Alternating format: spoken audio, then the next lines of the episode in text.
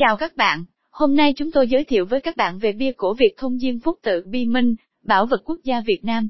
Bia cổ Việt Thông Diên Phúc Tự Bi Minh, được công nhận là bảo vật quốc gia ngày 15 tháng 1 năm 2020, có niên đại, thời Lý Trần, bia hiện lưu giữ tại chùa Cảnh Lâm, xã Tân Việt, huyện Yên Mỹ, tỉnh Hưng Yên. Bia cổ Việt Thông Diên Phúc Tự Bi Minh, được lưu giữ tại chùa Cảnh Lâm ở xã Tân Việt, huyện Yên Mỹ. Bia được là từ đá xanh nguyên khối có niên đại từ thời Lý, khoảng năm 1157, thời vua Lý Anh Tông.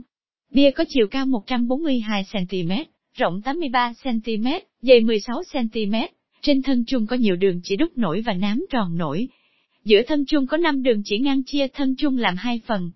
Dọc thân chuông, mỗi bên có 5 đường chỉ khác chia tiếp thân chuông thành 8 ô, 4 ô dưới để trơn, 4 ô trên khắc đầy chữ Hán. Bia cổ Việt Thông Diên Phúc Tự Bi Minh, là một trong số 18 tác phẩm di văn kim thạch thời Lý được Lê Quý Đôn, ghi chép trong tác phẩm Kiến văn tiểu lục. Bia do Nguyễn Công Diễm, gia khách của Thái úy Đỗ Anh Vũ khắc sau khi ngôi chùa được xây dựng xong.